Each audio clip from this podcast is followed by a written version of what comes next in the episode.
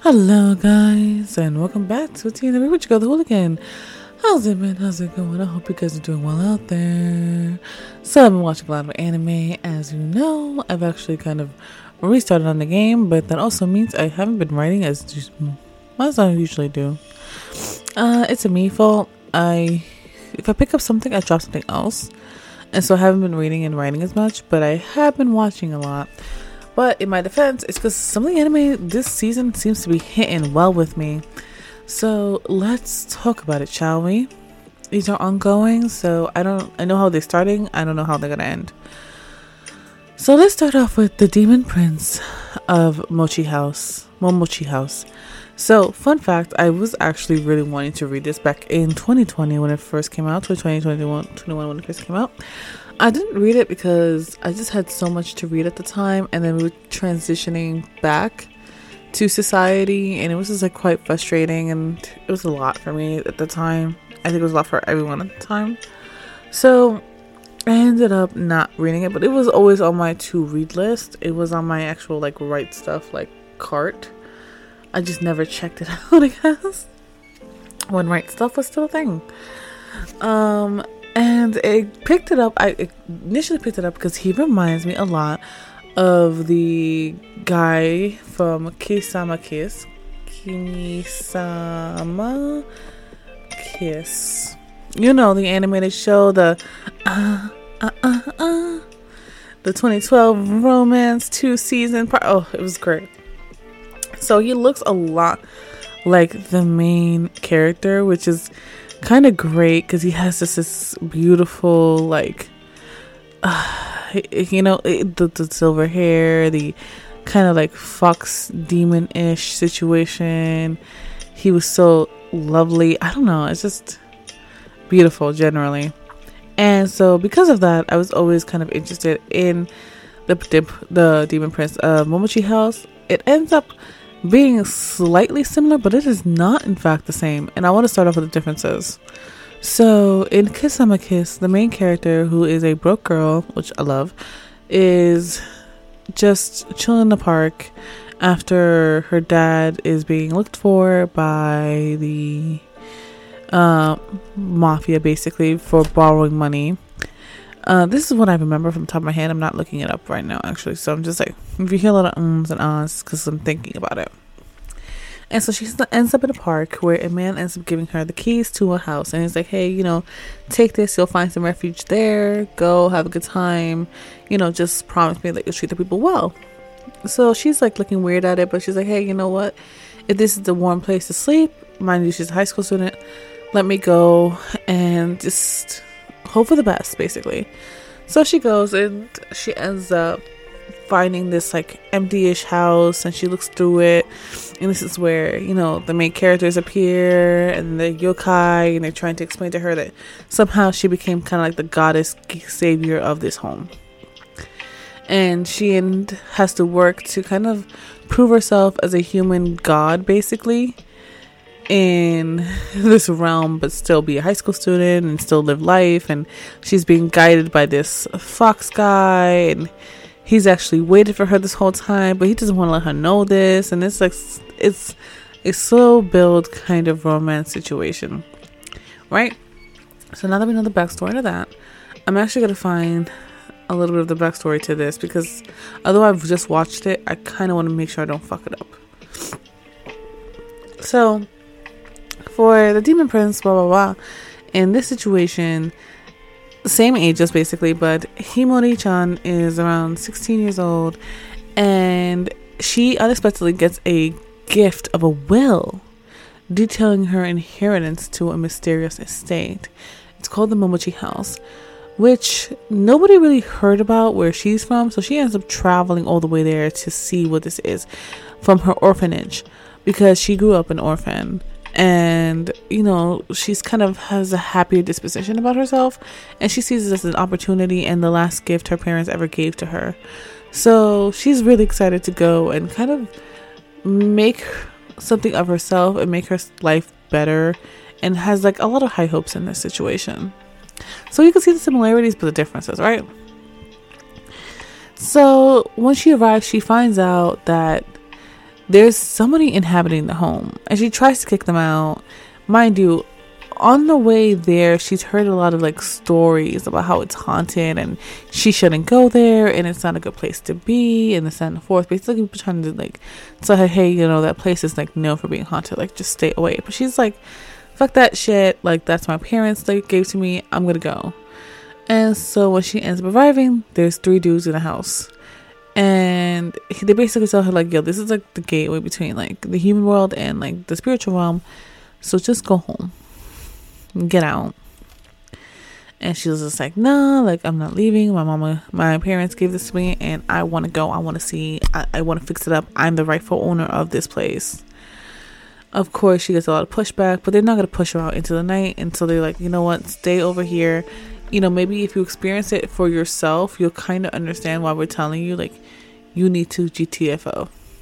So she says, in the middle of the night she starts seeing weird shadows and hearing things and it's terrifying to her but she's like fuck it i'm not leaving and this is where we get to find out that um, demons tend to cross over here in that household that she has there's no particular reason why at the beginning they don't really explain it but just know it's some kind of portal and the owner of that house is supposed to be like the one fighting off these demons.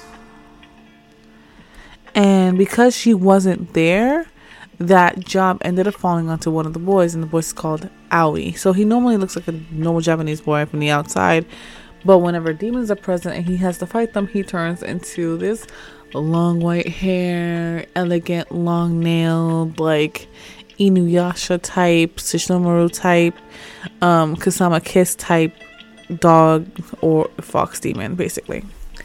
And he helps kind of banish these demons and stop them from like really wreaking havoc in the human world, kind of keeping these like demons and stuff at bay.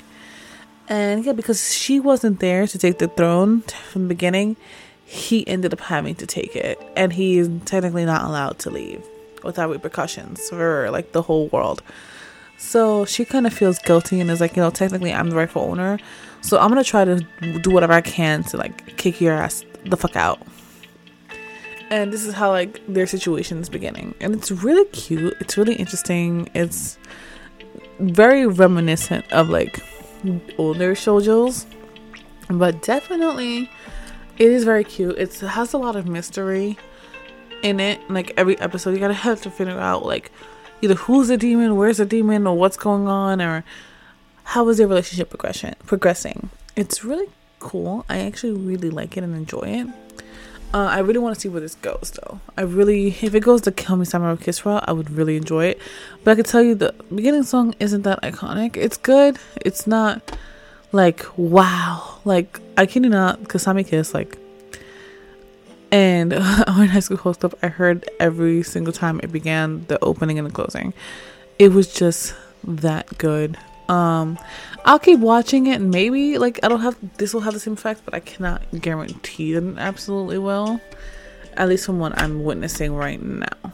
All right, but overall, it's not bad. And there's five episodes out right now. I think like two or three of them are dubbed. So if you're interested in dubbed anime, like this is also great for that. What else have I been watching? Mm, let's see. Oh yes! Ah, Hokkaido gals are super adorable. Okay, so I have been highly enjoying this, and I do kind of want you to keep this in mind. Um, I do like the grumpier sunshine personality dynamic, and he doesn't really hit the grumpy, but he definitely hits the more reserved. But he isn't annoyed by the love interest, which I always find to be a positive.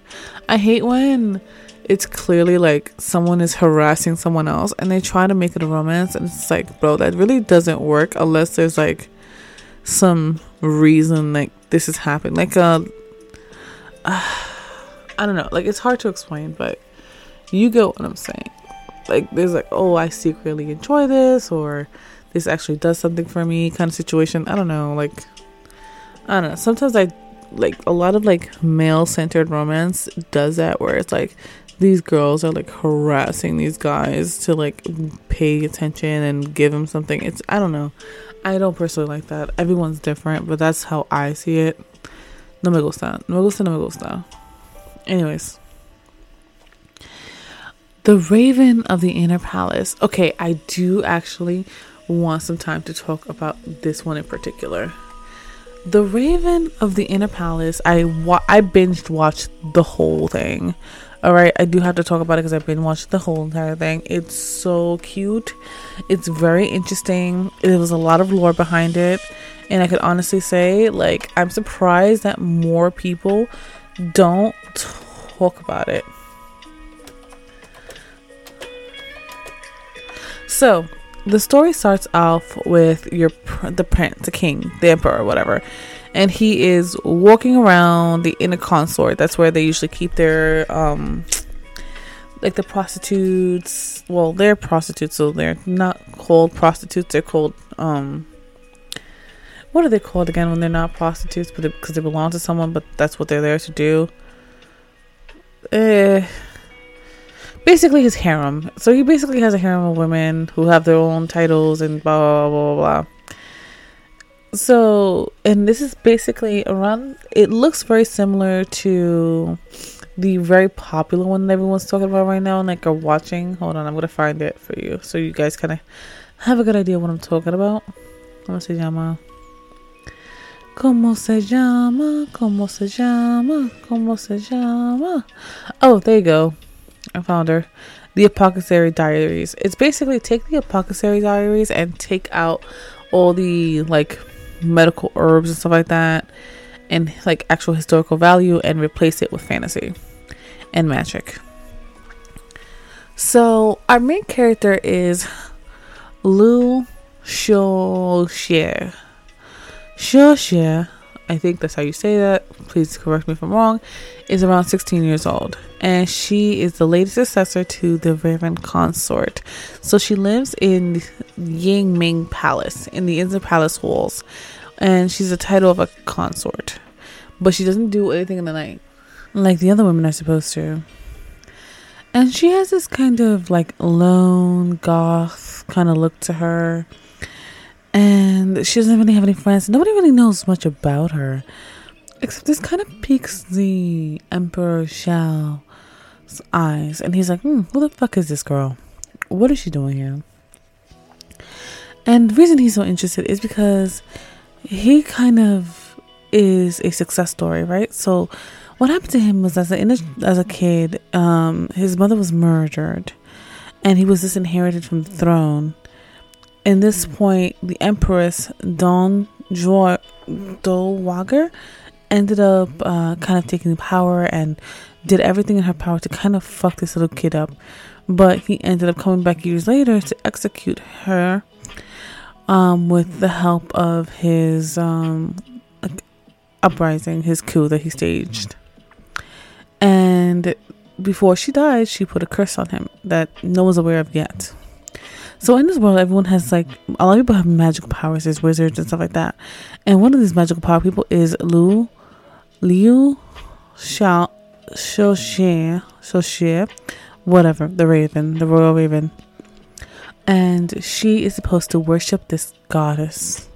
That's why she got the powers that she got in the first place. And there's a whole society within a society. Because after his takeover, um, before his takeover, like, there was a lot of people that was pushed out of power from the old dynasty that had magic, that knew certain interior wall secret. And so basically what they're trying to do this whole entire thing is like figure out the secrets from these inner palace walls. Like, what are these walls saying that people don't know about? What is hidden in the context, and who are these murderers and these ghosts, and you know, like what's going on here?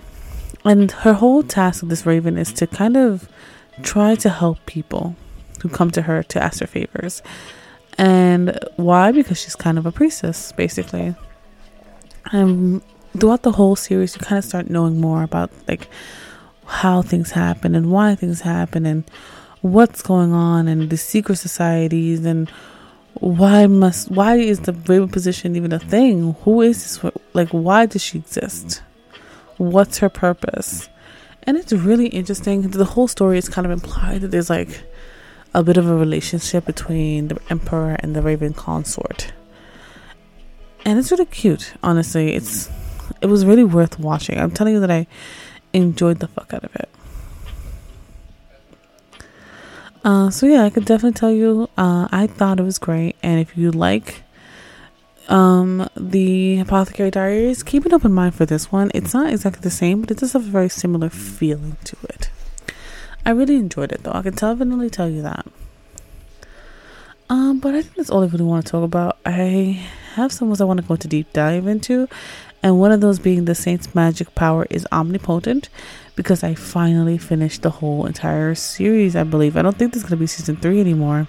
So the next time I talk about it, I'm going to talk about the whole entire show in its integrity and how I felt and where it went right and where it went wrong for me. But for now, bye. Save big on brunch for mom, all in the Kroger app.